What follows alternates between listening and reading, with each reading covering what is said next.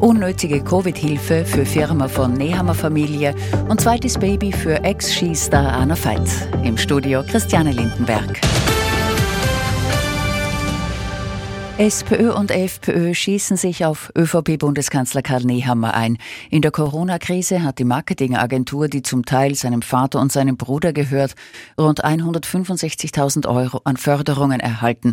Laut Rot und Blau war die Subvention unnötig, weil die Firma über die gesamte Zeit Gewinne geschrieben hat. Beide Parteien fragen sich, wieso das Geld geflossen ist. Von der Agentur heißt es, man hätte alle rechtlichen Bedingungen eingehalten.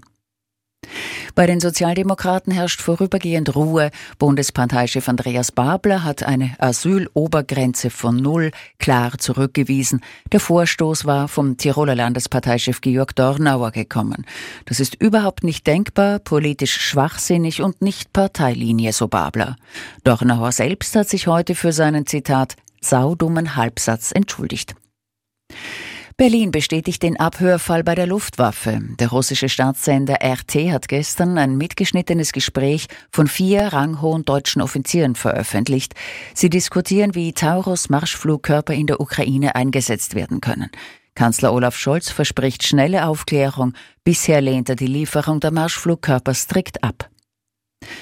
Die frühere Skirennläuferin Anna Veit ist wieder Mutter geworden. Auf Instagram hat die 34-Jährige geschrieben, die größten Wunder sind ganz klein. Liebe Lotte, willkommen in unserer Familie. Sohn Henry hat also eine kleine Schwester bekommen. Die Olympiasiegerin, Weltmeisterin und zweifache Gesamtweltcupsiegerin ist mit dem ehemaligen Snowboarder Manuel Veit verheiratet. Der dreifache Weltmeister Max Verstappen hat den ersten Grand Prix der neuen Formel-1-Saison in Bahrain gewonnen. Der Red Bull-Pilot hat einen Start-Zielsieg hingelegt vor seinem Teamkollegen Sergio Perez. Platz drei hat Ferrari-Fahrer Carlos Sainz geholt.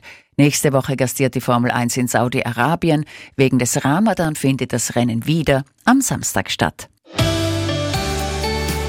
Der Samstag geht teils bewölkt, teils klar zu Ende. In der Nacht kann sich Nebel bilden.